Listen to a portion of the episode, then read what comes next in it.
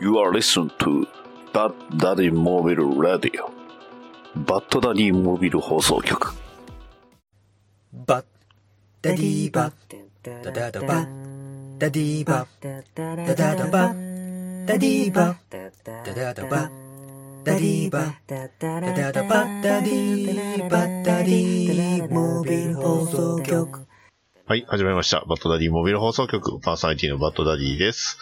ね、えー、現在、あのイベントをね、やってある最中なので、なかなか皆さんね、えー我々に期待するものってあると思いますが、あえてこの話題作を話しするということで、まあ、ちょっとね、冒頭はあの、ちょっと変な、なんか、えー、なんだろうな、なんか変な小芝居すると思いますので、よろしくお願いします。それでは始めていきましょう。バッドダディモビル放送局スタートです。ダダダダダディバッダディモビル放送局いやー、皆様、東京コミコンいかがお過ごしでしょうかいや、すごいですね。すんごい多くのたくさんの人がもうひしめき合ってね、芋の子を洗うように。いや、これはなかなか凄まじい勢いですよ。じゃあね、こんな東京コミコンの大舞台にね、えーふさわしいゲストを、えーバッドダディモビル放送局東京コミコン出張版ということでお呼びしました。有馬さんどうぞ。あー、スーパーで、一世を風靡しました、有馬でございます。いや大丈夫ですかね今のめっちゃ声が。え ーこの辺まあ編集でなんとかね、あの、ね綺麗にしますんで。はなんとい。かしてくれると信じておりまはすい。ということで、どうも有馬さんお久しぶりでございます。はお久しぶりでございます。い、まあ年末が近づいてきましたのでね。そうです。まあ年年末末になるとよく出る。そうですね。 はい。前もそんな感じでしたからね。う、うんん来年はもっと出ようっていうふうにし言いながら結局年末になるっていうね。来年こそたくさん呼んでください。はい。そうですね。なたくさん呼びたいと思います。はい。まあまあ、そういうことでね。どうですか東京コミコン楽しんでますか東京コミコン、あの、ポルカドットマンのコスプレをしてる女の人がいたという情報があ りまして、あの、なんか写真見るまで僕信じない です。僕ね、写真見ました。もう。やっぱり、有馬さんの元には届くわけですね。あのですね、はいあの、フォロワーさんの友達の人でした。へえー、すごい。はい。すごいじゃないですか。つ素晴らしいいに、ついに有馬さんも、ね、女性隊が出てきたということで。ん女性隊ポルカドットウーマンで別に有馬さん、ポルカドットマンじゃないですすけど、別にね。僕ポルカドットマンじゃない。 そうですね。どういうやっぱりあのされがちです。そう。やっぱり映画であの、宮野真守さんがやったのが大きいんでしょうかね。いや、まあ、そりゃそうでしょ。うん。そうでデすビよッ。ド・ダスト・マルちゃん、ね。様々です。様々です。宮野真守ですからね。吹きが。いや、宮野真守ですから。僕の声も宮野真守ってことになってますから。どうなのかな。どうかな。ウルトラゼロになるんですかウルトラマン、ウルトラマンになるんですかあ、そうだ、ウルトラマンゼロって宮野真守、そうです。宮ね。野真守さんですよ。どっちかっていうと、あの、ミラーナイトの方が好きなん ですよね。ファイファイヤーではなく、濡れファイ ヤーも濡れ好きフあァイヤの、ーウルティメイトゼロは全員好きウルテでィメイす。ト何、ねこの話。こ の話。この、このくらいなんでしょうね。しかも僕、東京コミコンとかってね、ぶっこいてますけど、あの、別に東京コミコン開催中に収録してるだけであって、はい。そうです。別に東京コミコ僕ら二人とも参加ンしてないですから行ったわけではないと。はね。はい。まあまあ、それはともかくとして、あの、まあ、さいちょっとあの、枕の話なんですけど、私最近あの、二次元の体を手に入れまして、まあ、まだ動かないんですけどね。おうはい。あの、今アイコンにしてる、こちらはまあ、あの、ね、えーとある VTuber さんに書いてもらったということで。あら。そうですよ。ついにですよ。いや、こういうのあると結構便利ですね。やっぱりこう、いろいろ名刺作ったりとか、いろいろあーまあ何か作るときにはやっぱり、とか、ね、な他んかのやとっぱころ、なかなかね、顔を、実写の顔でなかなかこう売るわけにもい かそなういなんですよね。おはい。うんそあこりはますプライベートというかね、なかなか、あの、個人情報というか、情報管理、危機管理的な意味ね。そうですね。まあまあまあまあ、その辺考えるとちょっとこういうのが欲しいなと思ってたんで、はい。あの、アメコミ系 VTuber さんにね、えー色気を出したなぁいやー、いいでしょう。有馬さんもなんかこう、 今ずっと有馬ポルカドットマンじゃないですか。ずっとポルカドットマンですね。違う。あれがなかなか変えられなくなっちゃって、なんか。あ変えると多分ね、よくわかんないからね。昔全然違うアイコンだったりしたんですけどねあ、。はいはいはい。もうだって、あの、最近イベントとかも、まあコロナがね、ちょっと落ち着いてイベントとかや、出たりとかしてるんですけど、その時もポルカドットアニマで出て ますね。DJ ポルカドットアニマで出てますから。あれ、どうでしょうもう、いっそあの、ポルカドットマン風な、あの、なんか白い帽子みたいなのを用意して、こう、被るとかって。いや、もうだからね、うん。そうですよ。ポルカド、もう、いっそのこと全部用意するしかないですよ。ああ、なるほどね。お俺こそがもう、ポルカドット男だと。そう です。で、まやっぱ皆さん、うん。あの、映画のね、はいはいはい。格好をされると思うんで、はいはいはそこはまあやっぱコミックスの格好をい。全身タイツで。全身タイツで、はい。 目のあの、 目のあのバンダーみたいなのが一体どういう構造なのかが全然わからないっていうねコミック的ですね、あの辺が。ことですだよね。だからね、有馬さん、あの、YouTube 版のサムネイル見てもらったらわかるんですけど、あの、前回のね、あの、あれ、あの、ポルカドットマンが初登場した回のカバーをね、ちょっと加工させていただいたということで、まああー若。干ギリ、ギリアウト寄りのグレーゾーンなんですけどね。まあの、コミックの、コミックの中身ではないので、あ、まあ、ままあ、あまあまあまあ、まあ、うんまあ、ギリギリギリのギリ、アウト一歩、なんか1ミリ手前ぐらいのところみたいな感じですけど。まあまあまあ。はい。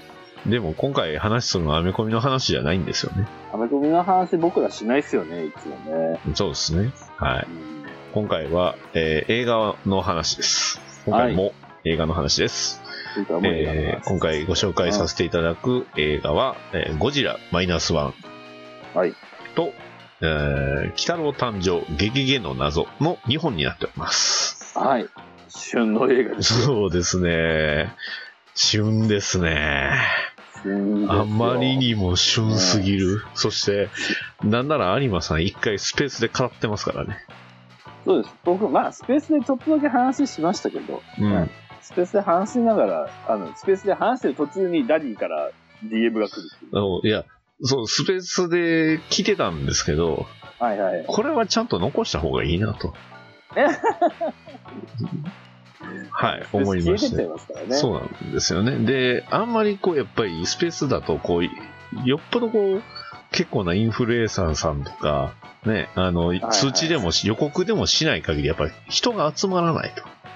それもありますね。そうなってくると、やっぱり、本当に予告なしで喋り始めるんで、僕とか。そうで。すね。まあ、基本ね、有馬さん映画の感想を喋るといえば、ツイキャスとかで、あの、帰りの車の中で、ね、そうですねお話しされてたっていうのがあったんで、まあ、多分そういうノリなんだろうなと思ったんですが、はいはい。まあ喋るならね、来てくれた方がいっぱい喋れるし、ね、そなうんでなすらね。い、や、ありがたい話です。まあ、あの、受けるは人とかね、こう、相槌打つ人おった方がいいじゃないですかっていうね。それは間違いないですよ。そうなんですまあ一人で映画の話するので、結構なこといでやす、よね。ああれ結構しんどいっすよ。僕結構も、大変。結構大変で僕す。もこのね、何年間ぐらいずっとこう一人でバットマンの話しますけど、やっぱりどなたかいてくれた方が助かるんで。そうだってほら、ラジオとかだって、オールナイトニッポンとか、まあ他の番組でも、まあ大体ね、構成作家さんが聞き役で、はいはい一は緒にい。ブースにいたりとかするわけじゃないですそか。うですね。だかはらそういう意味ではね、本当に一人で喋るってい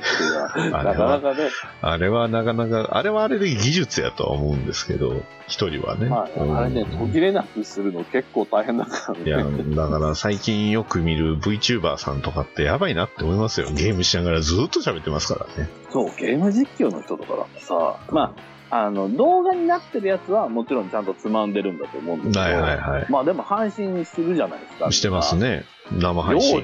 よう喋れるなってい思いやまー、す。すごいなって、こう、尊敬しますよ、本当そこは。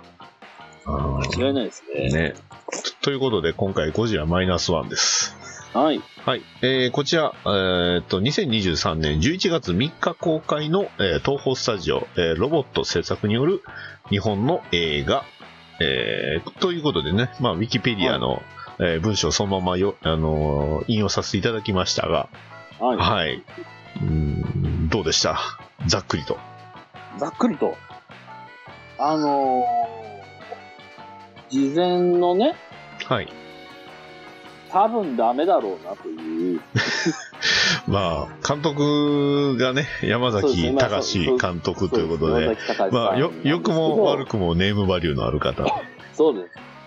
まあ僕と、僕はあまり相性が良くない監督でい、はい。まあ、ダメだろうなと思ってたんですけど、はい。いや、相当面白かったですよ。いや、めちゃくちゃ面白かったですよ、これ。ええ相当面白かった、まああの、もちろん言いたいこともありますけど、まあまあまあまあ、まあでも、おおむね面白かったと思います。そうですね。本当に、なんというか、引っかかりがん特に、まあ、ちょこちょこはそれは、後で思い返せばとか見返せばはあるんですけど、はい。見た最初の感想としては面白かったなっていう。そうですね。うんだいぶ、あの、面白かったですし、うん。その、なんていうのかな。まあ僕らね、うん。 2016年、シン・ゴジラがあったじゃないですか。ありましたね。まあ、ダディもシン・ゴジラす好きっていう前提で話しちゃっていい。あもちろ ん大丈夫ですよ。シンゴジラ。ラす、あの、ちゃんとしっかり好きですよ。ああ、よかったです。まあ僕らシン・ゴジラは、ね、おおむね好きで、基はい本好きで、っていう状態で見て、シン・ゴジラとはやっぱり全然違うものを出してきて、うそれん。でちゃんと面白かったんで、うん。あの、そういう意味ではすごく好感を持ちましたね。うんまはい。あ、この、まあ、ゴジラマイナス1公開に至るまで、意外と結構いっぱいゴジラ出てたじゃないですか。まあ、アニメとかもね。その、わ我々的に言うと、ゴジラって微妙にやっぱり世代じゃじゃないというか、まあ、ゴジラやってる時が、一応平成ゴジラが世代になるんですかね。まあそうですね。うん。ただ、ちょっとやっぱり、まだ我々幼かったなっていうのがあるので、 まあだから一番見てたのはゴジラアイランドなんじゃないかって いう。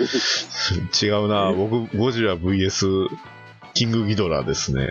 あのあたりですね。キングギドラってあれメカキングギドあラあ、そうです、そうです、そうです。ああの、あの、ガバガバなあのタイムトラベルするやつです。 ー映画だと俺、ビオランテかな。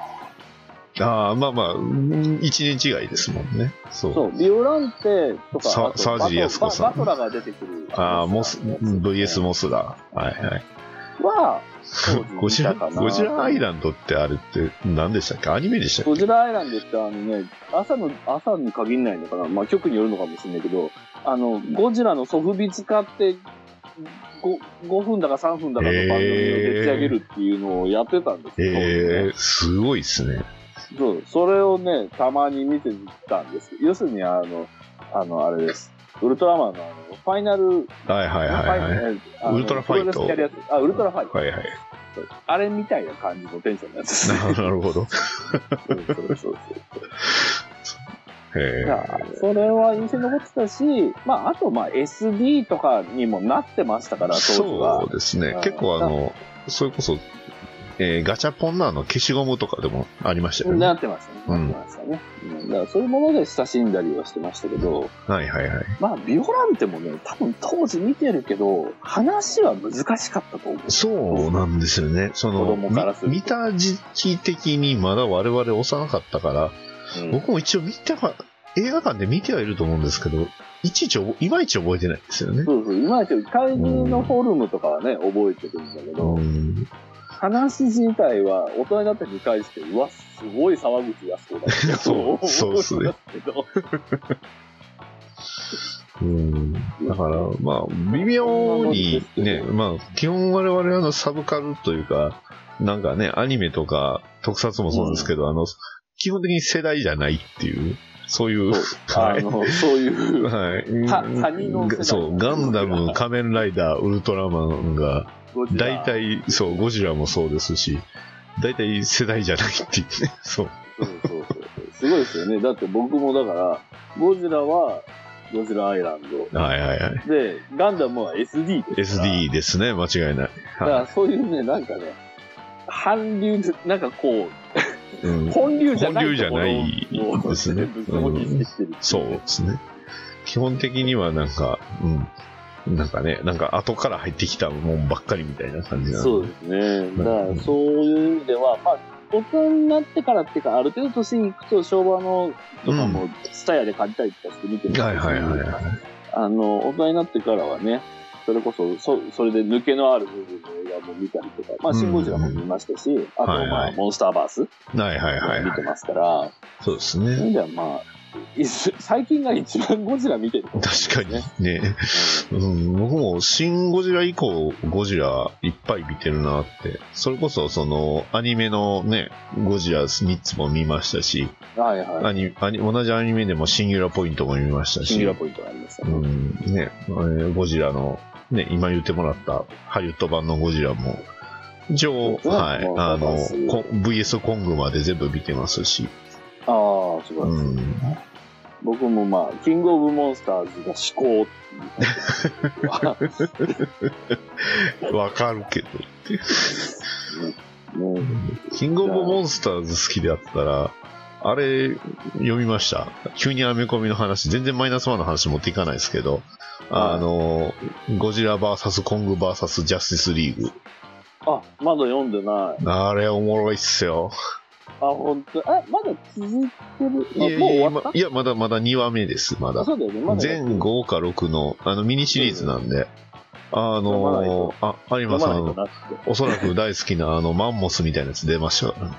ああ、いいですね。で、皆さんご存知、コウモリのあの怪物も出ましたからね。んあーいや、知らんやつ。 そう。あのね、急にね、知らんやつ出てくるんですよ。あーいゴいですねサムシティにね、面巨白大なコウモリが現れるんですよ。そうですねコウモリはもう間に合ってるっていう話なんですけどうんね。最高です。でしょ。 めちゃくちゃ面白いから、いや、だからぜひね、あの、読んでほしいアメコミですね、あ今。今まだ2話しかやってー。ないんで。ね。ははい。あの、メトロポリスにゴジラが来てスーパーマンとね、対マンでやりますからね。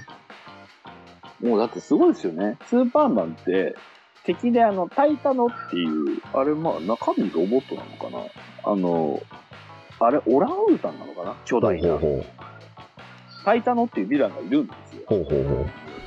巨大類 人や巨大な。まあまあ、いついつもの巨大なゴジゴリラ型の何かみたいそな。うそうそうそう。ゴリラが何かみたいなはやいつ。はいはい。それが、なのに、キングコングもとも共演しちゃう。そうです。ね。ねうんまあ、アメリカ人にとってすごくキングコングって象徴的なキャラクターなんでね。うんう。ん日本とはまたちょっと違う印象があるかもしいや、だからまあ、そんなね、キングコングとまあゴジラも共演しましたし、割とこのゴジラマイナスワンが北米で受け入れられてるということで、れない。結構評判がいいみたいですね。あのまあ、評判がいい理由はやっぱりあると思ってて、はいはいはいそのマイナス、まあ、マイナスワンの話するんですけど、はいはい。あの、すごく個人のストーリーなんですよね。個人のあまあ、主演が神木隆之さんですけど、はいはいはいはいはい。ね、あのそうですね、妖怪大戦争。 あんな子供だった神木君が 立そうですよ。派 になって。ね、初体を持ち、持とうとし、立派になって、そう、ね、あのゴジラキラーになりましたからね。そうですよ。ゴジラと思ってますからね、もう渡辺謙も成し得なかった。ね、そうですそうよ。ですよ。小栗旬もできなかったんですよ、ゴジラキラーは。ああんんなな。は何だったんだあんな白目さらして、あへ顔さらして、でもゴジラは倒せんかったんですよ。で、しかも、サミュエル・ L ・ジャクソンが倒せなかったコングさえもゴジラ倒せませんでしたからね。そうですよもう、なんならサミュエルより神木隆之介君の方が強くなってますからね。もう神木君はもう制覇してるんですよ。そうもねう。だってこれでね、ゴジラと新海誠作品はい。ね、宮崎駿作品に出て。出ましたね。そうですね。もう、日本のカルチャー界になくちゃならない人材ですから、うん自分、自分にも出て、ね。そううん、3月のライオンも出てたな。そうですよね霧。島部活やめるっていうのも出ましたね、そういう。 そうですよ。ちっとも朝ドラのことを言わないっていうね。まあ、映画の話ですからね。そうです、映画の話そうですまあでも、その神木君のキャラクターが、その、えっと、まあ要するに戦争の生き残りの、そうです。まあ、まうんあ、かつ、うんあの、日本のね、その第二次大戦の話ですから、うん戦後すぐの話ですそかうでら、すね。あうんの特攻崩れたんですよね。です公ね。平のはい。まあ、やんわり逃げてきたみたいな感じのキャラなんですまよあね。まあまあまあ。まあ、それの、が、多分、その、日本に比べると、アメリカとかだと、まだその、身近なんでしょうね。そう身近なんだと思うそのいわゆるその、アフガン戦争の PTSD を取り扱うドラマとかって結構いっぱいありましたし、ありますね。なんなだら、あのーそれこそあの、まあ、ココミック絡めますけど、ドラマアローでも、あのーね、主人公のオリバー・クイーンの友人のディグルは、あれもアフガンからあ、ーあれなんで、PTSD に悩まされたりとか、そういうのありましたし、うまあ、なんなら、よくアメリカ映画あるあるじゃないんですけど、あの、サバイバーズギルトってあるじゃないですか。まあそうですね。うんまあ、いわゆる自分だけ生き残ってしまって、まあ、それに罪悪感を感じてるっていう。そうですね。あれを結局、神木隆之介くんのキャラ、まあ、敷島がすごい、それを背負うというか、まあ、今回の話の主軸、主軸ですね。そうなんですよ。じゃあ、まあ、あの、海外でも、まあ、まあ、共感されやすいかなという気がするのと、うん。あとその、やっぱりね、そのシン・ゴジラと全然違うものを出してきたっていうのをはいはい話しましたけど、シン・ゴジラはドラマの、人間のドラマの部分をバッサリ切ってるわけですよね。ない、そうです基ね。本的には。うん。ただ今回はその真逆を言ってるわけですよ。はいはい切りは捨いてた部分で構成されてるような映画なんで、うんあの、神木くんの目線のドラマが主なストーリーなので、うん。あの、そこが、まあ、広く大衆にも受ける要素だなって思い特ますし、にそのアメリカ、まあ、北米の人たちには、まあ、そういう受け入れられやすいであのちょうどあのオッペンハイマーやってたじゃないですかああ、そうですね。だからそのあたりのやっぱりオッペンハイマーからのゴジラマイナスワンってなると割とそのすなすんなりと時代的に、はい、時代背景的にこうなんか温度差が特にないんじゃなかったんかなっていうのは、うんうんまあ、僕まだオッペンハイマー見れてないんで、ままあ、当然ね、日本人なんで、。なかなか、僕もそうあの、まだ日本では公開されてませんから、そうまあでも公開もね、ね決まりましたからまあそう決まりましたから、うん、ちょっと楽しみですけど。そうですね。うん。まあそんな感じでですね。で、あの、僕は個人的には、その神木君をメイン、神木君を、月島を月島はいはい。メインとした、そうんの、個人のストーリーではい。話が進んで、そのドラマっていうのが僕はすごく面白く感じたので、はいはい。要するに人によっては、怪獣映画にドラマなんかいらないんだよって人も、まあ、いらっしゃるにはいらっしゃるとまあ思うまあまあまあまあまあで。すまあ、まあ、いるとは思うんですよ。うんでもまあ僕はとりあえず今回の映画に関しては、その人間のドラマの部分が、うん。言いたいこともあるけど、面白かったので、うん基本は。いや、すごい登場人物の人たちがすごく、まあ、生き生きとしてるというか、やっぱ役者さんそれぞれがやっぱ実力ある方らばっかりなあんで、そうですね。まあ、あの、名俳優揃い名、本当名優揃いなんで、なので、あの、そういう意味でも見れたな、あの、すごく見どころもはいはい多かったかなっていう気がしますね。うん。あとは、そうですね、浜辺美波さんはどうでしたあの、浜辺新美波さんは仮面ライダーからのっていう感じですけど。もう僕はですね、はいもうあの、おじさんなので、はい。エンドクレジットで名前見て、はああれが浜辺美波かって思ってああ、そっか。で、その後家帰ってきて、うあの、ん。ウィキペディア見て、 新仮面ライダーにも出てた、そそうです。よ。 新仮面ライダーにも出てましたし、あの、先生君主にも出てきましたからね。新仮面ライダーの浜辺さんも素晴らしかったですけうど、ん。でも、その、浜辺さんのアクトっていう意味では、うん。僕は新仮面よりも、迷子時の方がいいかなと思います。そうですね。それは僕も思いました。まあ、迷新子時の役、まあ、うん美味しいっていうのもありますけども、まちろんあ、し新仮面ライダーの、あの、まあね、緑川さんは、まあ本当に緑川瑠璃っていうね、まあ、どっちかっていうと、あの、安野秀明のう生んだアニメキャラに似てる、ね、近いようなまあそう雰ですね囲気だったんで、リアリティとかも、ねまあ、あの、新仮面ライダーと似てるところは、あの、新仮面ライダーも、まあ、安藤さんが脚本はいはいで、迷子時は山崎さんが、はいはいご自身で脚本書かれてるので、うんそういう意味では、あの、監督らしい作品にどっちもなってるっていう意味では、ですね。うん。ただ、リアリティのラインとして、まあ、安野さんのは、安野さんなの で、そうですね。安あのー野秀明は安野秀明なんで、そうはいです。。まあ、良くも悪く も、そう、そうですね。ものすごくアニメっぽうい。んただ、それが、を違和感なく突き進んでいくっうんて。いうことををやる人なんですよね。違和感を感じる人もいるでしょうけど。だからそういう意味では、まあ、山崎さんは、それでも、まあ、ずっと実写、まあ、ドラえもんとかやってますけど、ドラ、ドラゴンクエストとかね。。あ、ドラゴンクエストもやってましたね。はいはい。だから、あの、実写畑でやってきて、そうですね。で、正直、僕の以前の、まあ、山崎隆監督作品、僕実は1本しか見てないんですけど、ジュブナイルしか見てないんですか違います。デスティニー鎌倉物語。そっちか。 坂井雅人さんが 刀持って無双するやつじゃないですか。そうです。デスティニー鎌倉物語も、あれはあれでいいところもあるし、はいいはい。いところもあるけど、全体的にはアジャパーみたいな感じだった鎌んですけど。倉物語じゃない ですよね。まあ、そうですねそもそも原作の鎌倉我物語々ですよが、そう、漫画読んでる鎌倉物語じゃないよね。うん、のもありましたね。はいはい。そう。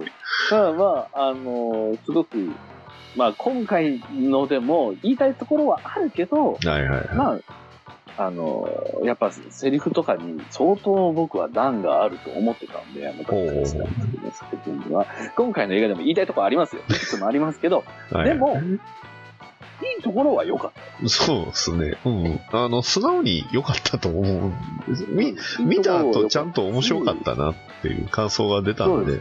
うん。あの、説明台詞が非常に多いとかね、まあそういう表も聞きましたし、僕はあ確かにの、あ雨降った後のシーン、僕はあそこ好きなんですけどね。びしょ濡れになったって、あの、ドアああ、開けて言ってましたね。そうそうそう。言ってましたね。あれあねあ、の僕言いますよ、あれ、多分。家で。あのね、そう、でもね、今までほどね、変なこと言ってんなっていう感じではなかったと思うんで すよ、全体的はいにはいは。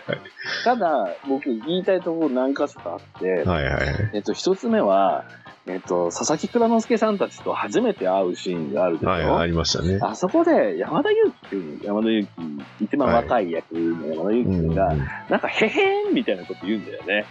あのね、それでね、もう相当あの顔が引きつったし、僕はまあ、あの、佐々木蔵之介の江戸っ子みたいなキャラもさ、はい。恐れ入り屋のキスモジンだぜみたいなこと言うでしょ言いましたね。そう。まあ、ギリギリ、ギリギリって思って見てましたけど。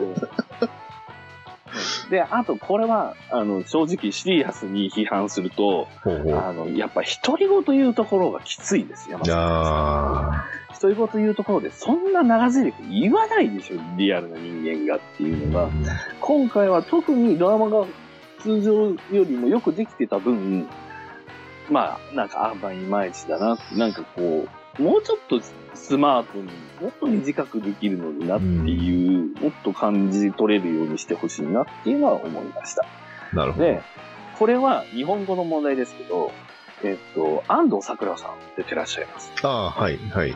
安藤桜さん、鎌倉物語にも出てた。うんうん。鎌倉物語でも変な役やらされてたんです けど、かわいそうだろうって思って見てましたけど、あの、今回、まあ、すごい安藤桜っぽい役って思って見てましたけど、あ安藤桜さんのセリフで、この偽善者が、みたいなことあはいを、は偽い。善者ぶって、みたいなこと言うんですよ言言ってましたね。あの、偽善者ぶってっておかしいでしょ。善人ぶってだよそうですね。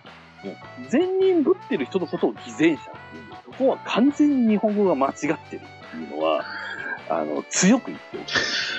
大事ですよ、本当そこ。うんでも、安藤桜さんの役も、まあ、安藤桜力で、すごく説得力のある人物に僕はなっていやー最初出てきた時はすごいす嫌ごな感じい。ね、嫌な役ってなりつつも、え、いい、ね、最初のシーンの段階でちょっとあれこの人もしかしていい人なんかなって見せといて、めっちゃいい人だったっていうそう。のはうまいなって。思ってたら、うあ、んああ、なるほど、そういう動機で、そういう風になるんだねっていうのはいが、はいまあ、なんかあざとくなく、まあ、うん本当に、あの、演技力の、あのね、凄さもあなって、そうですね。あの、いいキャラだなって。うん結構し、しかも終盤までちゃんと出番のある。そうですね、本当に。うん。あと、もう一つ、まあ、今回、い今までよりも気にならないかなって思ってんは、あの、吉岡秀隆さんが出てるんですねああ、まあ、なる仲ほ間ど。の古藤うち、古藤先生。はいドク。ターコトーが出てるドクター古藤。はい。ね、まあ、技術的な説明台詞とかは全部吉岡さんが言うので、はいはいはい。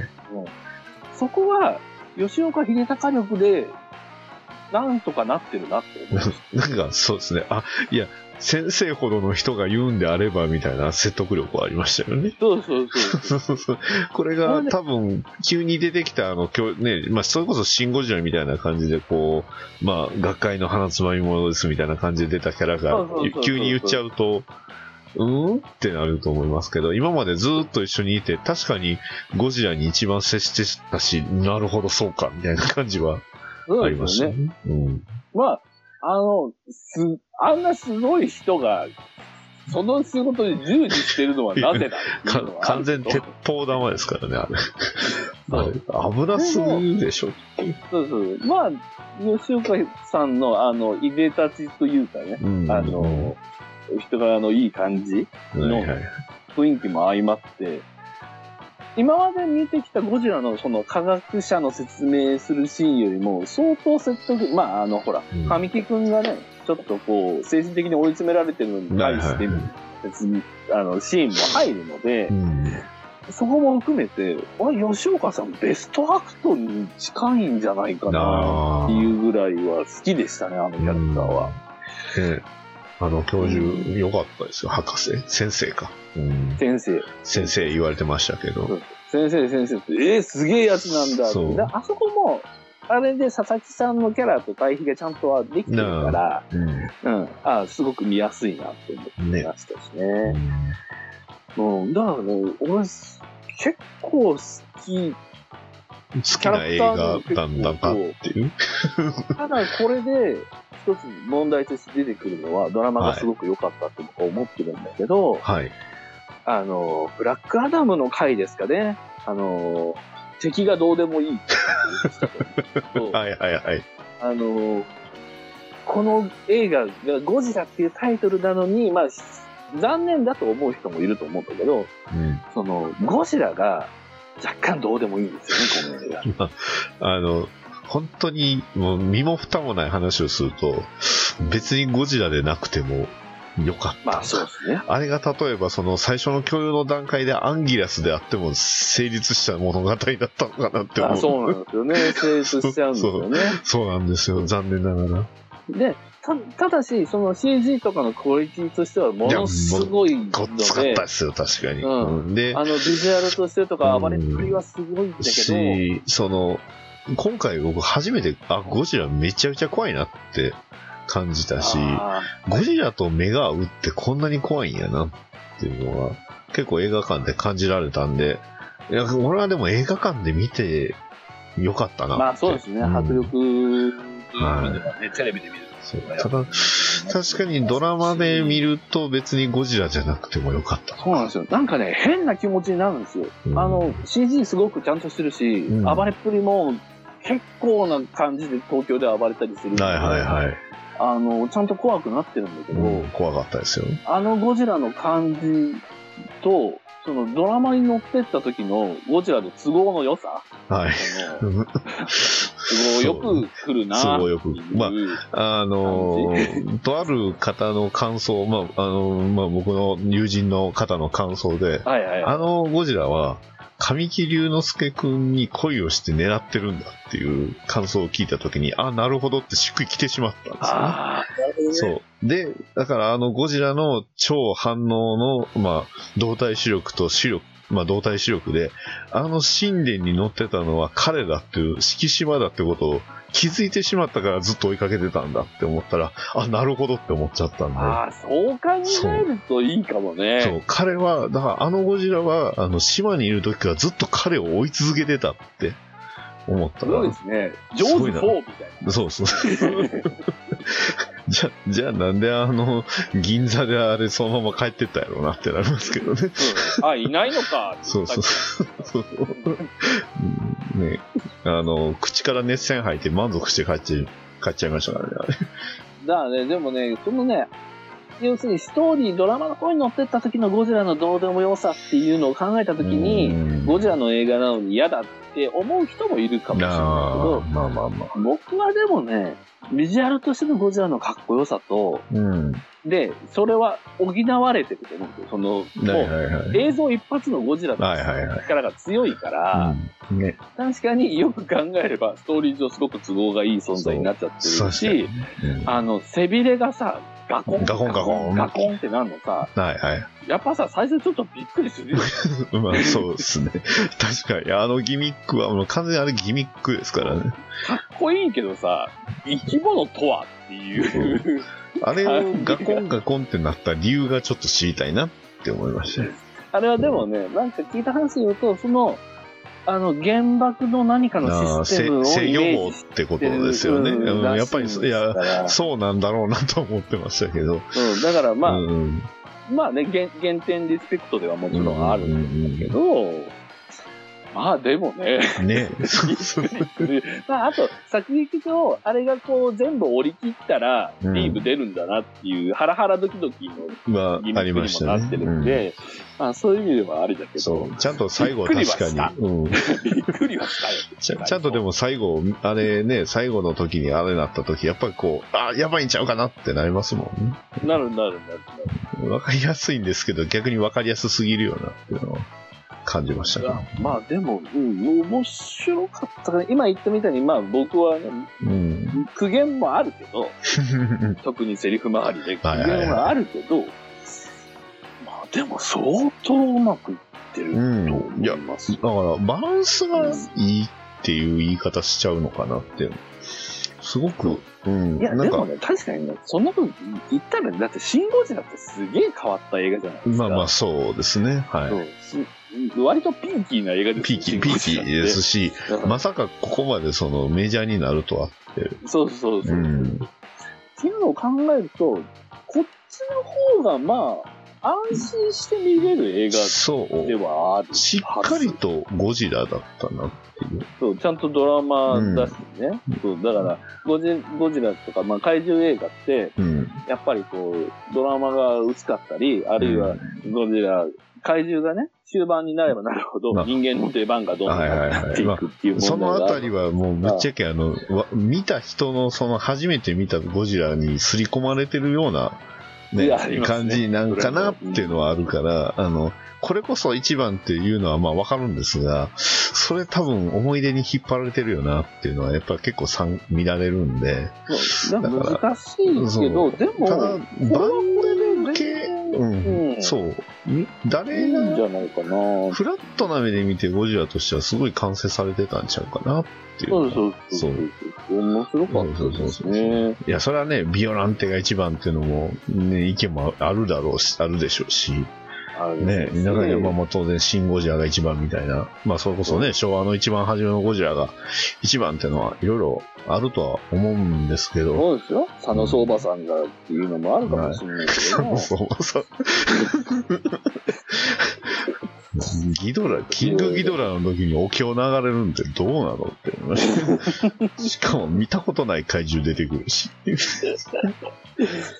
まあ、そんな感じで、まあまあうんまあ僕は結構、うん、あ楽しめのました、ねゴジラ映画っていう文脈は僕はちょっとわかんないけど、ただゴジラ見たいときに、これ見た、これ一作見れば、ああ、まあゴジラ見たなっていう気にはなれるかなっていうのは、うん、うんそう思います。うんそれがね、令和の今の新しいフォーマットで出せたっていうのは、すごく、うん意味のあるというか価値のあることなんじゃないかなとは思ったこれは多ので。分、まあ、地上波でも流せる、その、PG 的な意味とかそうですね、地上波特でもに出せるし、はい。あの、流したら、あの、実況盛り上がるんじゃないかうな。ん、と思いますよ。うんまあシン・ゴジラみたいなちょっと悪ノリ風味はあんまないかなとは思いますけど。シン・ゴジラはね、やっぱね、うんちょっと、ちょっと文脈いるんで、そうあの、ですね秀明イズムそうですね、うんうんうんそういう感覚で見るよりは、本当フラットにゴジラ映画。で、ここから、まあ、逆にシン・ゴジラから次何見るって言った時結構困ったなーってのはあったんで、逆にこまあそうでのすねマイナスワンからず、一番初めのゴゴジラ見ると、割とスッといけるんじゃないかなとは。うんうんそういう意味でタイトルは妙、なかなかいいタイトルやと思いました。マイナスワンということで。ああ、そうですね。で、ここからまた一番初めのゴジラを見るっていうのが、いい流れになるんじゃないかなと。うんうんで、最終的にはジェットジャガー見ていただいて、そう VS メガ僕らロ。そうですね。巨大化しますし。なんでやねんってなり ますけど。ラドンもそうだそうだと言っていますってね。そうですね。アンギラス、偵察に行け。いやーまあなかなかいい、うん、ゴジラ体験といいますか、いい映映画として、まあバランスはうん悪くなかったんじゃなくて。はうんね、まあ、こうなると、ね、山崎隆監督、次は何を作るのか。がぜ注目されるのかな。どうなそんでうでしょすね。もう本当に、まあ、ただなんか世間的な表を聞くと、あの、ヒメデスの対戦があったでう。しょはいはいはいはいその対戦があっはてい。菅田将暉さんそ。こでちょっと一皮むけたんじゃねえかみたいなことを歌丸さんとかも言ったりとかして。ああ、どどっちにしろやっぱり、うんあれなんですね、二次大戦のネタなんですね。あ、でもね、そうらしいです。なんかやっぱあり、だって、そっかお好、きっていえう。ああ、そっか。永遠のゼロもだって彼ですもんね。そうそうはそいう。そういう、だからやっぱそういう感じが、はいはいはいなはんだと思うんですよい。。うんスペースバトルシップはどうしてああなったんでしょうね。どうしてああなっちゃうやっぱ、無卓力ですね。ですかね、やっぱり。 ね、うん今年彼やらかしましたけども。もう、もうやらかしき切っちゃいましたけども、どうなるんだか。まあまあまあ。ね。はい。ということで、えーまあ、ゴジラマイナスワン良かったね、ということで。あ。はい。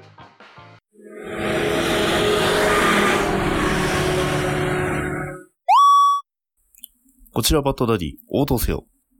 バットダディモビル放送局は、編み込みを中心に様々なものをテーマに好き勝手話すポッドキャストだ。ツイッターのハッシュタグ、シャープ BDMH でお便りも募集している。オーバー。君も私のロビンになれ。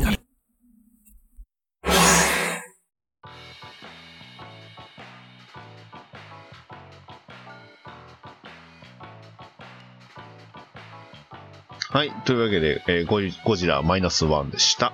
はい。えー続きまして、えーもう一本は、鬼太郎誕生ゲゲゲの謎ということで、はい。はい。こちら、えー2023年11月17日公開の東映アニメーション制作によるアニメーション映画ということで、えー原作は漫画、えー水木しげる先生の漫画、ゲゲゲの鬼太郎と。うん。で、えーテレビシリーズ、一応第6期の劇場用作品ということで、そうですね。ね、しかも水木しげる生誕100年記念作品ということそうです。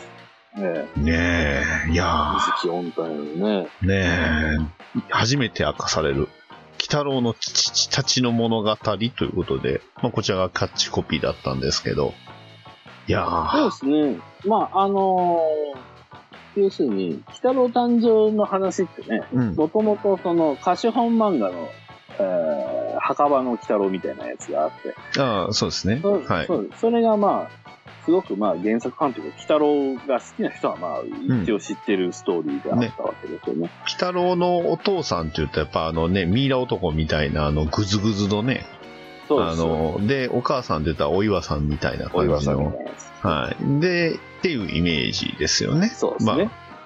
で、そんなイメージから、一応アニメのロッキーにちょろっと出たんでしたっけ鬼太郎のお父さんが。なんか若返ったんか知らないですけど。うんロッキーのうん6話かな、なんか、ちょっと、あの、ロッキー俺あんま見てないんで、うんあれは僕、い一切見てないんで。 はい。何回か見たぐらいしか僕見てないんであれなんですけど、まあ、一応そういう、あの、話がちょっとあったらしいです。枕返しの回かはな、ねねねあ。はい。で、まあそんな、えー映画なんですけど、有馬さんどうでしたか、いや、面白かったですね。ね面白かったですね。そう、まあ面白かったん評です判よ。がね、そ評判が広がって公開になった途端う。に、うん。ね、その公開する前はね、今言ったような感じで、のそ特に鬼太郎ファンでは、え、俺らの知ってる話と違うんだけど、みたいな。ねいやいこんやな人じゃないんだけそうどそうそう。こんなあの、お父さんこんなイケメンじゃないし、みたいなね。そうそうそうう。ん関俊彦じゃないんだけど関、。関さんの声なんか出ないしって。そう、水木、水木の木内秀信じゃないんだけど。そうそっていうあ、そう、あ、あ有馬さん、あ違うんですよここはあの、水木ですよ、水木。水木です。そうそうそう。水木で、水木です。水木ですね。はい。そうそう。っていうイメージで、うんまあ割と、まあ、前評判いまいちとは感じですね。だっはたんだけど、い。はい。まあ公開になったら、まもあう、手のひら。それも見れいばわかるんだけど、ね。や、そう、。手のひらくるんですよ。くるんくるんなんだけど、ああ、面白かったですね。面白かったですね。まあ面白かった要素は多分いくつかあるんですけうど、ん。その、まあ戦争終わってば何年後っていう設定なのかなっていう感じではありますけど、一応、えーっ、とね、あれが昭和31年ですので、えー1956年なんで、大体、えあーーっ、と、戦後、うん、うん、ご10年ぐらいですね。かな、うんぐらいですね。はいはい。うん、まあ、あの、のね、まあ、あの、ネット見昔しましたけど、飲酒村みたいなこと言ってましたけど、 はいはいはいまあはい。、その、昭和回帰っていうか、うんまあ、ぶっちゃけ横溝さん横水さん、がやつ、やつはか村、まあまあ、き近代まあ、地犬。神って、そそうっうですすねね。はい。あの雰囲気で始まるっていうね、たたりじゃー言うてね。そうです。あの、まあ、直接的に多分、あの、そう、葬式じゃないや。あの、遺言をね、うん読むシーンとかは、まあ、まんま 犬神って感じですしそうそうそう。まあ、その後、死に様の、あの、凝った死に方を、まあ、犬神ってかなっていう感じでしどどまっしちかたっけていうと、なんか、あの、あれをパロディしたあのトリックみたいな雰囲気してたよなって。ど、そうですねそ。だらどっちかっていうあとの、多分ね、トリック的な感じなんですよね。うん、そうですね。うん笑いのないトリック。そうそう笑いのないトリックっていうと、ミッドサマーと同じじゃないかっていう気もすそるうけそう。ど、まあまあまあ。 あ、あの、安倍さんのいないトリックみたいな。あのそうそう安倍さんと中目幸恵のいないトリック。そう。ですね。まあ、もうまあね、トリック自体が横溝正史のパロディーはいだはったい。りそすうるので、ですね。うん。まあそういう意味では、それで始まって、まあうんなんだけど、まあここが好き嫌い分かれると思うんだけど、評価が分かれるところだと思うんだけど、うんうんなんだけど、まあ妖怪が絡んでまあまあまあまるよねあ。。はいはい。まあ、鬼太郎なんで。 はい。北郎なんだよねそうそうそう一定の北郎なんだよねそうそう。これ、鬼太郎ですからっていうね。そうなんでうす。んただそこの、まあ、ムードが、まあすごく合ってるし、うん今、今まであんまそういうことやってないんで、北郎は。うん。まあすごくおも、あの、いい感じだなと思って見れたし、うんまあその後のね、あの、心に来る様々な。いやー、すごいそううん良かったですね。あんなにスーツの似合う男が、いやー、令和に出てくるとは、まあ話は昭和の話ですけど、ねまあそうですね。えパッカパッカタバコ吸ってましたからね。そそうですね。みんなタバコ吸うし、ずーっとタバコ吸ってましたからね。うそうそう。あの、なんだろう、タバコ吸うシーンも、もちろんその批批判的な見方というのがあるんですよ。うんうんその例えば電車で女の子がずっと咳き込んでるのに、うんタバコ吸ってるし、水木もずっと吸ってるじゃないですか。吸ってますね。まあそういうところは、やっぱ昭和ってそんないい時代じゃねえけどっていそうう批判的でなすね。う視ん点が入ってるとは思うんだけども、うん。あの、墓場で鶴瓶ビがこういて、こうはタいはバいコを二人でね、あの、吸うシーン、あの、まあ、打ち解けるシーン、そうですね。。うん。ねまあ、だからそことかすごくおや、親父というか一応ゲゲロウですね。ゲゲロウ。うん。いいシーンになってたと思いますうんし、めちゃタバコくをちゃ吸うシーンとしてもいいシーン。そうですね。うんだからまあ、タバコ吸うシーンでいいシーンという、うん、といえば、まあ今回のこれとあとブラックラグーンかなって思うぐらいには、ああ、 これで伝わればいいんですけど、はい。あうん、のいいシーンですね。まあ、この映画 PG12 なんであれですけど、まあ、昨今のアニメには珍しいぐらい、まあ、ほんとパカパカするんで。そうですね。確かに。うんまあ、でもね、全体的に、うーん、そうだな。まあ、メッセージ自体がすごく僕は心に来るものがうん。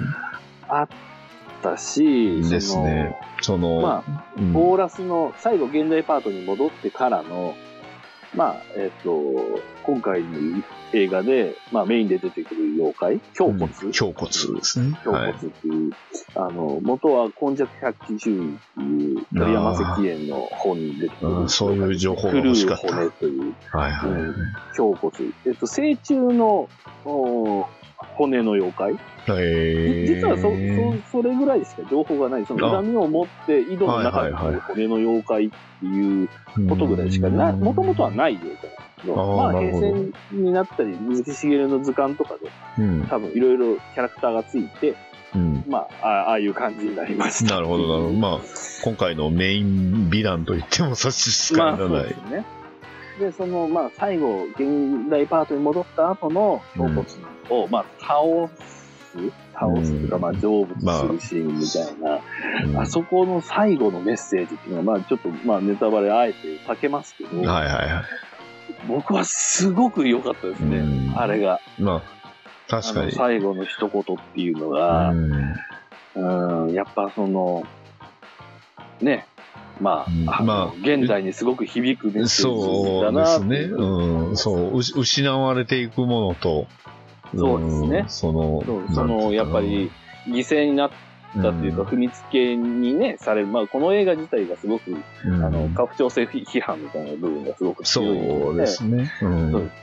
あの、うんその犠牲になった人の声っていうものに耳を傾けるですね。うん。だすからご、くいい本でしたよ。うんえ決してこれ良、はいね、戦後いろいろべ便利にはなるけど、決してそれはみんながみんないい思いをしたわけじゃないというか、やっぱりそれをそうですね踏みつけるものがいて、まあそれは現代にもつながるよっていうことで、まあちょっとこう襟を正すんじゃないけど、ああ、そうです、そううです。ん結構だからしっかりとい歴史で今、今にもちゃんとつながってる話なんだなっていいうのを。や、そう、それなんですよ。うんあの、劇中でその、あの、ヒロインの子がね、うそん、の、まあ、東京に行っても結局は同じだって分かってるみたいなことを言うシーンがあるじゃないですか。うん要するに田舎の、うんそう、飲酒と東京っていうものそうを、だから東京に出ていきたいって言うんだけど、実は東京も変わんないっていうシーンがあるわけ。あの、セリフがあるわけ。ありますね。はい。あのセリフが、でも、あれは要するに僕らに対して、うん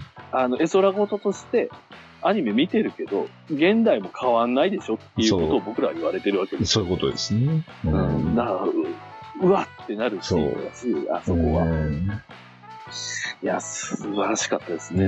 えこうの、ん本当に、まあ同じくね、まあゴジラマイナスワンと同じく戦後を描いた作品なんですけど、そうですうね。んあんまりちょっとね、戦後の作品で僕あんまり今まで、あんまり接してこれてなかったんで、まあ、うんなかなかね、なそかなのか、それを、うん、題材にする意識作的に品が当たらなないとね、そううんそうそうかったから、いやまあなかなか本当両方とも、まあ今に繋がってる話だったんでよかったなって。うんそうですね。特にまあ、日本人として考えたときに、まあう、ん太平洋戦争、第二次世界大戦ってはいいうものがあって、戦後っていうものがあってうんっていうのが、やっぱ地続きなんですよね、そう僕らのですね。リアルに対して。で、そのまあ、この水木も、それこそ敷島と同じように、PTSD に悩まされてるっていう。そうですうね。んうん。しっかりと PTSD ですね、彼は。うん。完全にそれ完です。全に PTSD なんで、まあ、夢にも出てしまうし、それこそね、なんでお前だけ生きてるんだっていうような夢を悪夢まで見ちゃうような始末なんで。うん結構、あの辺も水木イズムというかね。ですね。あのまあ、実総際、員玉砕せよ、うん、直接的、直接的なシーンの引用があったりとかして、うんそうあの、なんだっけ、上官殿は一緒にそう死んでくださらなあいでれす、か。あれ強烈ですね。うんあれは元は総員玉砕せよ。あのシーンは強烈だなって。うん、強烈ですよね。ねえねでも、あるよね、そういうのっていうね。えそうなんですよ。ねえだから、いやーよう、敷島さんように言えられたなって、 そう変に繋がっちゃったんですよね、そこで。そうそうそう。いや、うん僕もね、実は俺、同じ日に見てるんでなるほど。そうですすよよね。。リレーしてみ たんでうんなんかグラングラン。よう体力を持ちましたね。両方結構やっぱ体力使う映画やと思いますよ、本言当ってましたね。うん。だ あかの、フォロワーさんに言われました。令和、昭和、令和、昭和っていう風に繰り返し次元を、こう、行き来そうですしてねたじゃないですか。もうら、平成スキップしました。平成ジャンプしました。 これが痛かった。みんなね、あの、言っときますけどね。あの、2本連続で見るとおすすめです。なあみ見てないから。でも、しっかり両方とも、ちゃんとあの、ね、根底にあるものはやっぱ似たところがあるんで。そうですね。まあ、テーマはちょっと違えど、まあ、うんあ、そうだな。ね。北郎は特に、いや、北野はやっぱりその、うん、すごいメッセージ性強かったと思いましたよ。メッセージ強かったですねうんまああのね、ロッキーの、あの、映画版ということで、ロッキーは、なんだっけな。に2018年から2020年だったと思うんだけど、やってたのが。まあ、本そう当最近ですよね。そう、最近ですよ。だから、うんそうその時に日夜さんでやってたんで、確か。ああ、そうあだったんのだ。、子供だった子は多分まだ見れないと思ううんん。まあ、ギリギリ見れるか見れないかああ、いやいやいやそう、PG だとね、その、保護者の指導がいるなそうですねだか。ら完全に見れないけど、まあまあ、ちょっと、ちょっとえぐいところもそれなりにあるよ。そうですね。特に、うん、まあ、直接表現はなくても、絵っていう部分もやっぱりあります。まあそうです特ねに後半ありましたし、後半になるとね、うんそうってなんかね、そうですね。うんそうそうそう、あれなんですけど、まあでも、見る、見てほ欲しいとは思います。そうですね、本当政に、治という意味でうはんね。これはしっかりといろんな多くの、できるだけ多くの人が見てほしいなって思うぐらいには良かった映画なんで。そうでうすんね。で、まあ、一応そのディテールの話をすると、まうあんさっき、横溝選手、女神家って言いましたけど、はい。あのまあ、一部ひ批判というか、ちょっといまいちだったっていう声の中には、その、横溝選手的な、あの、ミステリー、なあコーナーで始まってんのに、謎解きがないんじゃないかっていう人がいると思うんですけどはいはいはいまあ確かにないんだけど、な、ないですね。だっあての全部妖怪の仕妖業で怪だすかからら。。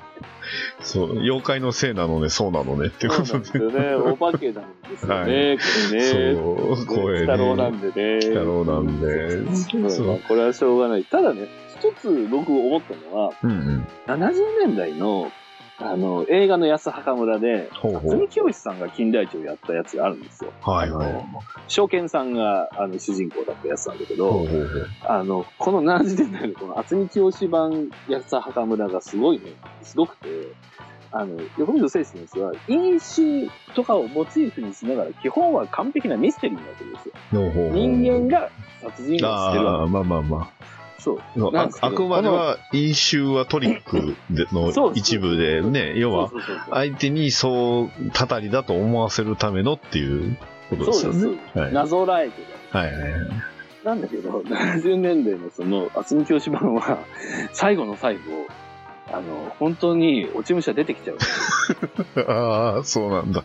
そうなんですよ。あ最ー後の最後に、あれ、村が、ダムにの水にの飲まれるシーンかなんかだったか、まあ、殺人が解決したシーンかなんかで、小高い山の方で、こうえ、落ち武者がや、8人、八つ墓村なんで8人、はいは高笑いしてるっていうカットが入るんですよ、 最後。だい。から、あその、あ、本当にたたりだったんだっていう映画なんあ、なるほど。これがすごく変わってて面白いんだけ ど、そう。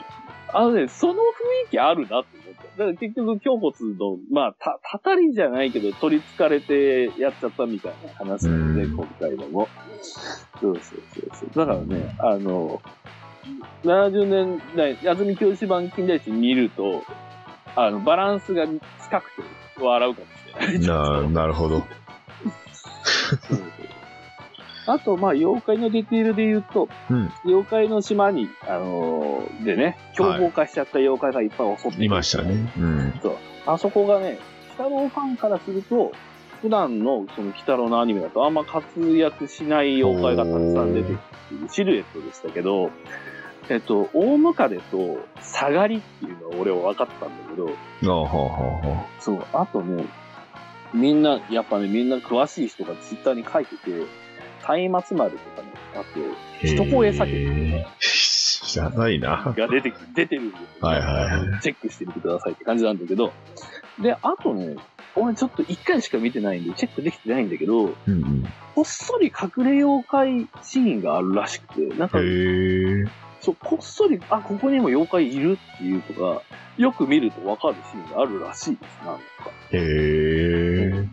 あの、2回目以降見られる方は、そこもチェックしていただければいいなってあ思うんですけどーあと、は、あれですよね。パンフレットでチェックしていただいあそうですね。た。パンフレッあトのを。はい。大人気で我々二人とも変え、変読めえてない。変えてない、読はめてい。ない。入手できずです。はい。入手できてないんですけそど、うなまんあで、すよ。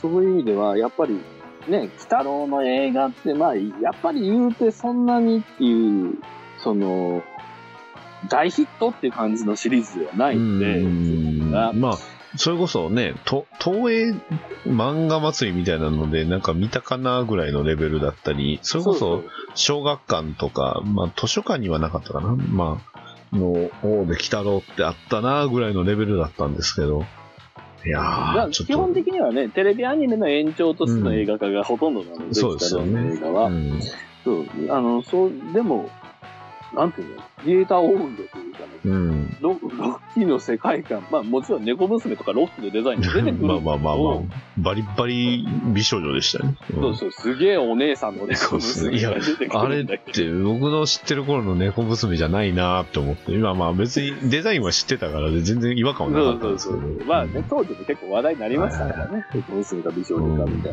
なね。そうそうそうそう。なんだけども、あの、侮ってるとっていうか、結構一度見てみるといいかそうもでしすれないねぐらい、。思った以上に、まあ、それこそね、まあゲゲロウと水木のね、まあ二人のバディものでもあるんで、ああ、まあそうこですう、ね。熱いシーンがめちゃくちゃ多い。し、ううんん。うんうんうんうんうそん。うやっぱ、急に、やっぱ銃持った戦、ね、あのーまあ、戦場帰りの男はやっぱ違うなっていうのはありましたし。ああ、そうであすね。のー携帯助けに上が来りる、そう、兵隊上がり。ねうんただね、そんな兵隊上がりでも、こう、勝者では、こう、どうしようもない、なんかね、 あの、くほの暗いところを見せたりとか、あの、冒頭のあの会社のシーン結構好きなんですよね、あれ。ああ。めちゃくちゃなんか不気味じゃないですか。あれ、すごいよね、陰影というか、そう。まあ、逆光でね、そう、ゆさ夕方の社長、そ顔がう。見えない感じ。そうそうそう。いや、あんな暗かったら電気つけへんと仕事しにくそうだなってね、まあ、 そう。そう。で、また普血通の液、社長じゃないんか。そうそうそう。血液銀行ってまた名前もすごいですけど、これはまあ元々のコミックの、まあ、あの、貸本あの、はい、はいそうです。そのまんまなんで、うん。そう。まあ、しかも、まあ、オチがね、うんその歌詞本番の方に繋がっていくオチにちゃんとなってるっていうのが、やっでね、ぱり感心はしましたね。あのね、僕、一応この映画見る前に、はいはあいの、貸本版の一巻をね、Kindle で買っといたんですよ。はいはいはで、い。 1話だけ読んどいたんですよ。はいはいこれ読んどいた方がいいです。ああ、そうですね。結読んどいた方がい構いでねす、あ、のー、そう、もう、まあ、そろそろネタバレいいかなと思って言うんですけど、知らない人ははいはい。あのー、途中に、あの、貸本版の初めに、妖怪、あの、血妖怪の血を、まあ、い血を、とある人の血を輸血した病人が妖怪になったっていうシーン。はいはい、そうですね。その時の病病人が今回出てくるんですよね。そうですそね。のまんま出てくるんです。幽霊族の強いでそってしそまう。う。それの調査に乗り出すっていうそうですね。。そうそうそう。そうそうそう。そうそう。だから、それのオマージュというかね。その地の出どころはっていうところから始まる話なんで。そう。いやー読んで、あのね、知ってると、うん。おーってまあ、思いますよ読んどいた方がいいです。で、妖怪族の、あ、幽霊族か、幽霊族のあの、塔の、バベルの塔の映画あるじゃないですか。はいはいはい。あれも今回映画でそのまんま出てくるんで、そうですね。元のままです、あれ。本本で読んだところ だ。うん、あのね、細かいディテールで言う、オマージュで言うと、もう一つ、あのーあんま書いてる人いなかったんで言っていくと、あの、まあ、敵の大ボス、はい。まあ、敵っていうか、まあ、悪いやつ悪いやつ。悪いやはい。が、ドクロを持ってるじゃないはいはいはいはですか。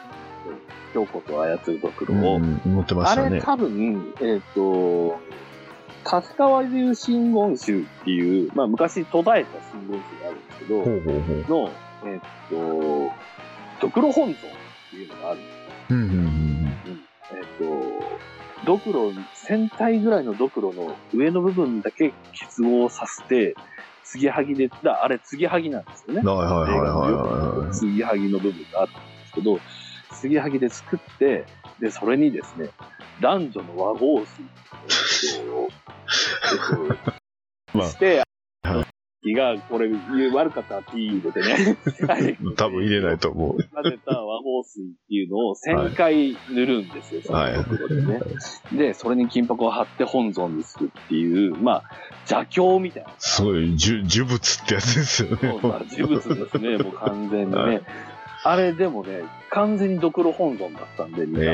へーだから、あの、裏軌道、はいはあいれははい。もしかしたら立川流信号なのかなその末裔なのかなみたいな、くすぶりとともに、はいはい。えっと、京極夏彦はいはいはいはいはい。胸骨の夢っていうのがあるんですよ。へえ、そのまんまじゃないですか。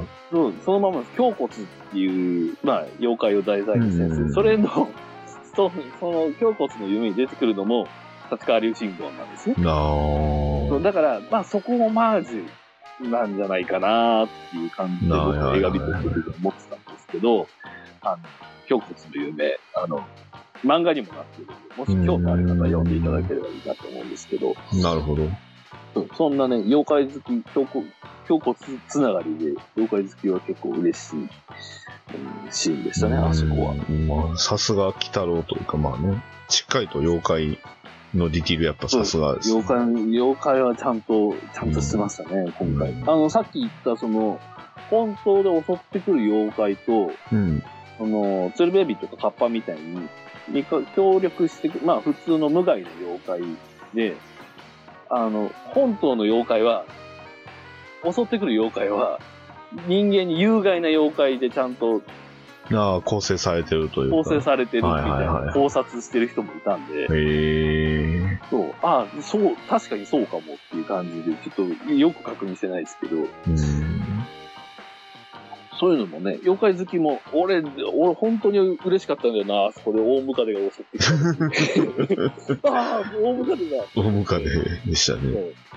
大ムカデもあれ、まあ普通のアニメとかで出てくるとき、結構普通の、まあなんか大きいムカデみたいに出てくることが多いんだけはど、いはい、はい。水木しげるが描いた大ムカデって、顔がニヤニヤしてる、まあちょっと変なあ感ーじのま絵なんですよよ。、鎧をつけたムカデみたいな感じうん、ですそようね。で、うんこう、目が笑ってて。目が笑っててけど、そうそう。そのディテールで出てくるから、あーおー水木しげるね、やなっるぱほどっ。ていうのが結構嬉しかったんですよね。なるほど。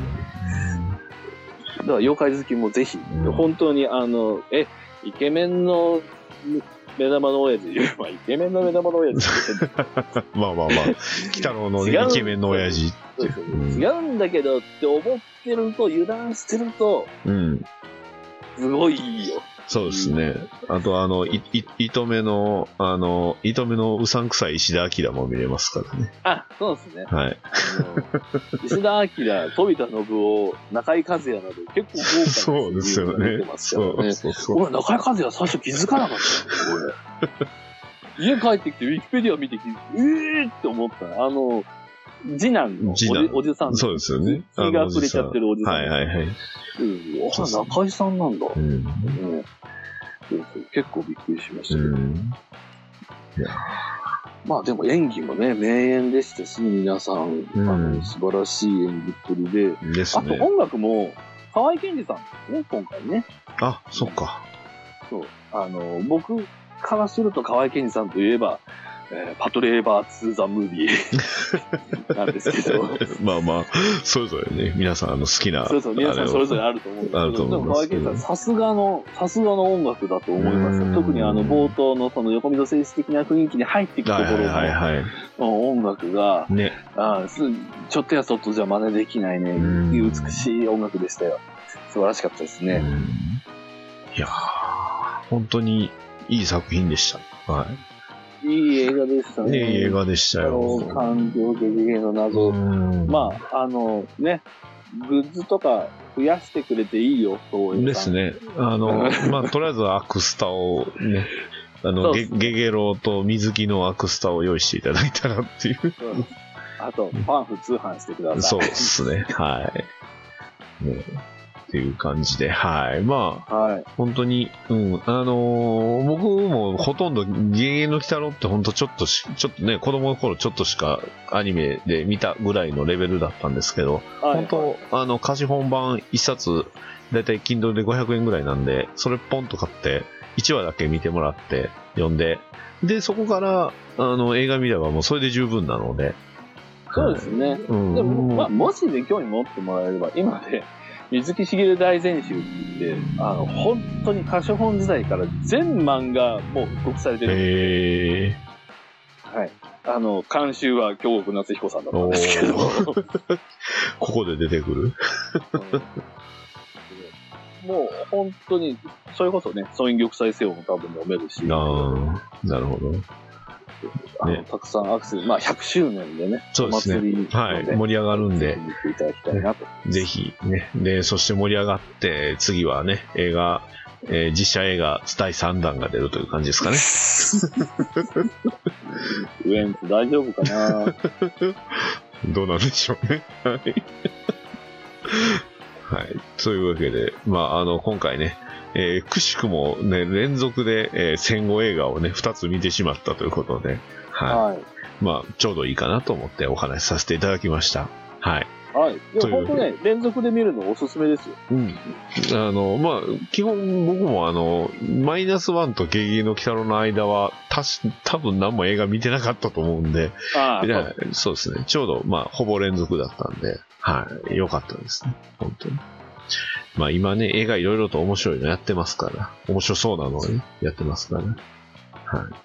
ということで、ね、もし、きね、えー気になった方は、まあ、多分、ロングランしてくれそうですけどね、これぐらいの勢いだったら、ど二つとでも。もそうですね。うどっん。ちも結構やってくれるんじゃないかなというぐらいには評判が上々だと思います。なので、はい。ぜひともね、えー見れるうちに、まあ、両方とも映画で見て結構良かったと思ったんで、そうですね。映画館特に、そう、ゲゲゲの方はね、やっぱ音楽とか音はやっぱ映画館の方がまあ圧倒的にいいので、うん。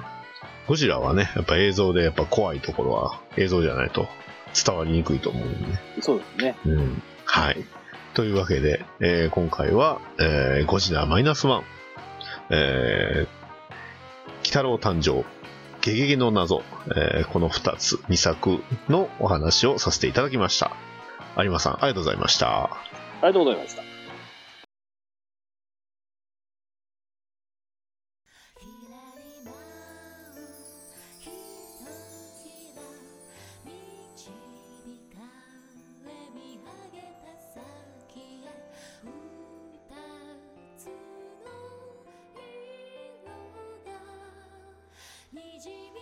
はい。というわけでエンディングです。おお疲れ様でした。お疲れ様です。はい。まあ、割と冷静にいけたかなっていう感じですね。いやーもう、嬉しいですね。怪獣と妖怪の話ばっかりし て。そうですね。楽しいですよ、やっぱり。楽しいよね。うん怪獣、 怪獣と妖怪も男の子好きなもんしかないじゃないですか。 まあ、そうですね。まあでも、ゲゲゲに関しては結構やっぱ女性客が多かったですね。あーというか、そ多ですね分僕以外ほぼほぼ女性でした。うん結構あ、でも気入って僕まもした、そうだったと思う。うん女性が多くて、ゴジラの方は逆にね、年配の夫婦みたいなのが多かったですね。ああ、そっまか。あ、平日の昼間だったっていうのもありますけなど。かなか強い目の時間ですね。いいな。はそう。でもなんか、年配のご夫婦で、いはいゴジラは見に来るって素敵やんって思って見てい。いいみじゃないですか。有馬さんもいつかはては。いつか来はねえかな。来るもんなんですか よくわかんないんですけど。街の姿勢。そう。ね、はい。ね、冒頭今回あの、東京コミコンの会場でやってる風を装いましたけど、東京コミコンの会場、会場で、妖怪と怪獣の話しだしたら、こいつ何もやってないそうですけど。そうですね。まあでもねあ、のうん、ゲストの方が喜んでくれそうですね。そうですね。 確かに。まあね、マット・フランクさんも来てましたし、大丈夫です。あそうそうそうそうそう。まあまあ、ゴジラはだって他にもね、コミックも、アメコミのやつもありますし。そうですうんね。アメコミはね、妖怪が弱いんだね。あのああ、うさぎ用心棒ぐらいちゃいますうさぎ用心うさぎ用心棒妖怪出ますよ。い棒。やうさぎ用心棒もそうだし、はい何年か前にちょっと話題になったやつあったよね。ちょっとタイトル忘れちゃったけど、なんか、インディーズであったと思うんですけどえー、うさぎ用心棒、ネットフリックスでなんかね、あの、遥か未来の話って言って、あの、うさぎ、宮本うさぎのし、なんか、子孫みたいなやつが出てくるんですけどね。いや、そうじゃ、まあそそっのちじゃねえんだって、その、いやいやそう、ビヨンドみたいなやつなんですけど、いや、そっちじゃなくて、普通に、み宮本うさぎのうさぎ用心棒を見たかったんやろな、けど、 そうそう。容赦なくあの妖怪だろうが、あの動物だろうが切りますからね、彼は。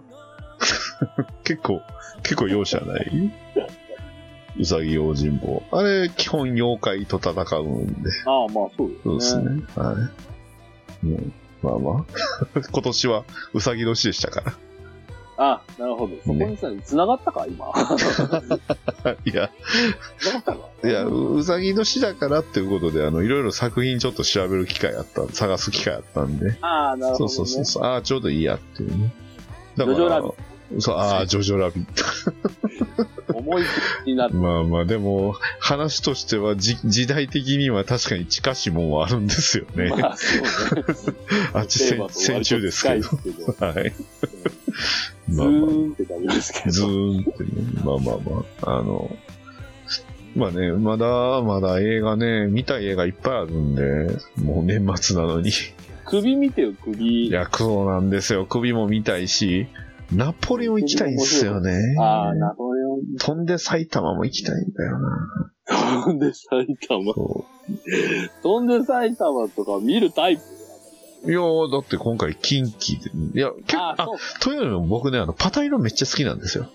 あそう。だよね。パタイロ好きなんで、映画のパタイロもだってわざわざ、あの、結構遠くの映画館でしかやってなかったんで、映画見ましたし、うへん。ーまあ、舞台はね、ちょうどあの D アニメってあの配信サービスで配信してくれてたんで、舞台版2つとも見たし、映画版も見ましたし、すげえな。うん。だから、飛んで埼玉は見見るべきとか見なあかんなって思そっうているうんです文け脈など。んだね。そうそうそう、そうなんですよ。あの、監督一緒なのかなうん。ああ。なんで、うん。まあでも映画、ちょっと面白いの。まあね。そうですね。で、まあ、年、見て。うん、そう年明けても映画いろいろ始まりますからね、いろいろ。ああ、某は恐れている。うん僕はあの、ガンダムシードを見に見に行かないとダメなんで。ガンダムシ年ー明け一発目は、エクスペンダブルズかなド。あエクスペンタブルス全然見てないんですよね。あ、マジで。エうクスんペンダブルズ、面白いよ。いやいや、分かっちゃいるんですよ。うん。エクスペンダブルズの4作目がね、まなああ、1月の6日頃だったかな。ジョン・ウィック面白かったですよ。ジョン・ウィック見てないんだよ。あジョン・ウィック4ら見たかったんだー。よ。面白かったですよ。ありゃードニー・イエンめっちゃ良かったっすよ。ああ、ドニー・イエンがめちゃくちゃ良かったんで。そっか、有馬さん見てないんだ。いやー、そううん見れる機会まああったら、見てもらったら、あの、うんキアヌが階段ゴロゴロ。ゴロってね、落ちていくのを見てもらったら、まあ 毎回あるんですけど。まあ、毎回。うジョン・ウィックシリーズはさ、もうさ、面白いになってるからさ。んそうですね。うん。まあ、割と担保されてる部分はありますよね。はい。まあね。まあまあそね、んな一感じで応。映画の話もね、うん。まあ年末、まあ迫ってきましたそうですね。あれが。はい。が。はい。今年は一体どれぐらい喋ることになるのだろうか。ええあはい。の、タイトにしたいですそうね。です ね。ちなみに、あの、前回は4時間です。あ、でも4時間だったんだ、前回。そう。だから、だってい最初の時って何時間喋ったんだっけうんなんかね、 6時間ぐらい喋ったぜそうですね、前後編に分けて6時間じゃないとエンコードもできなかったんで、そうそうそう、アップできなそうかアっッた、ね。プ、アップできなかったんで、で、うん4時間だとギリ1本でいけるんですよね。まあ、だから今度もそれぐらいで抑えれたらいいなって思いつつ、そうですね。うんまた年末、うんえー俺たち、俺たち綱賞。そうですね、俺綱賞、俺たち綱賞をね、あの、は例のあの人と共に、例のあの人と3人ではでい、すね、 3人で、はい、やっていきたいと思っておりますので、はい。選考進んでますかまあ、ちょこちょこと、はい。ちょこちょこと。ちょこちょこですね。は僕もまあ、コミックス以外は大体決まったかい。あ、すごい。な。うん、コミックスがね、今年俺漫画読んでなさすぎコてね、ミックスは早かったですよ。 うん。あの今、急ピッチで今年の漫画たくさん読んでまああ、なるほどはい。まあ、なかなかね。はす。なかなかね。い。うん。まあね、年明けて、また映画もありますし、まあ来年は辰年ですからね。まあきっとなんか辰ド年でラ、すねドラゴン関係の何かがいろいろ出るんじゃないですか。あキャラクターがあの、関係の何か、見ますかダンねジ。ョンドラゴン。 いやいや、ワン良かったですよ、あれ。ダンジョンズドラゴンズ。あれ有馬さんは見られてました見ま俺し見てない、見あてない。たあ、じゃあ、まあ全然こ詳しくない。あ、さっき言うときます。あれは入ってます。入れました。はい。ダンジョンズドラゴンズは、あの、映画版は入れました。よかったんで、かなり。うん。まあ、まかだなわかんりな面い白い。。まだね、まだ2週間うん。以上あるから、そそうですね。の間にね、あの、塗り替わるかな。ああ、なるほど、なるほど。そうそうそう。はい、セクシーパラディンをね、見ましたんで。いや、ほんとすごいなって思いましたよ。 ええもう見させていただきましたっていう感じでしたけど。うん、まあ、じゃあね、年末も、そうですね楽しみにとうは感いじ。ということでね、まあ、今回出ていただいて本当ありがとうございました。ありがとうございます。いや、僕じゃね、妖怪の話ができないんですよ。詳しくないから。ういや、妖怪の話できてよかったん、でいすやー、やっぱり、妖怪といえば有馬さん。ね。有馬さんといえば妖怪。みたいな部あ分、の一応ありましたからね、そう。妖怪に詳しい人って思ってくれる人と、はい妖怪だと思ってくれる 人が、あ、そっか。有馬さんは妖怪って。 まあ、妖怪だって呼ぶ人は年末一緒になるあの人です けど、そうっす ね。まあ、あの人もまあ一種の妖怪なあののか人なも大概ですよ。あのそうっすね。あの、この間ね、コカインベアを見たん ですけど、タイトルだけで面白い。タイトルだけで面白いですけど、あの、あ、ほぼ、あれ、なんかツイッターやってる気分みたいなね。うん、そういう、ということでね。というわけ で。いや、有馬さんやっぱおもろい映画見る な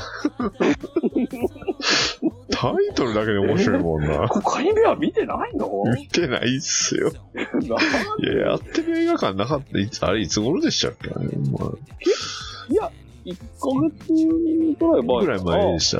あじゃあ見れなかったのかな。はい。だから、あれだよ、ジョン・ウィあッークそをうか優先したからですね。ああ、そうですね。僕はコカインベアを優先しいや、やっぱり、いや、だって、キアヌと、ね、あの、刀持ったあの、真田さんって、それは見るでしょってなるいじゃや、んまあ、そうなのね。いや、で見たかったんだけど もう盲目の殺し屋のドニー・エンですよ。もだって、もうそれ聞いたらさ、ジョン・ウィックの方はさ、面白いのは分かってるんですうよ。まあまあ、そうでコすカイね。ンベアは面白いかどうか分かんない。まあ確かに、 タイトルはわかるけど、その後どうなるのかわかんないですもん。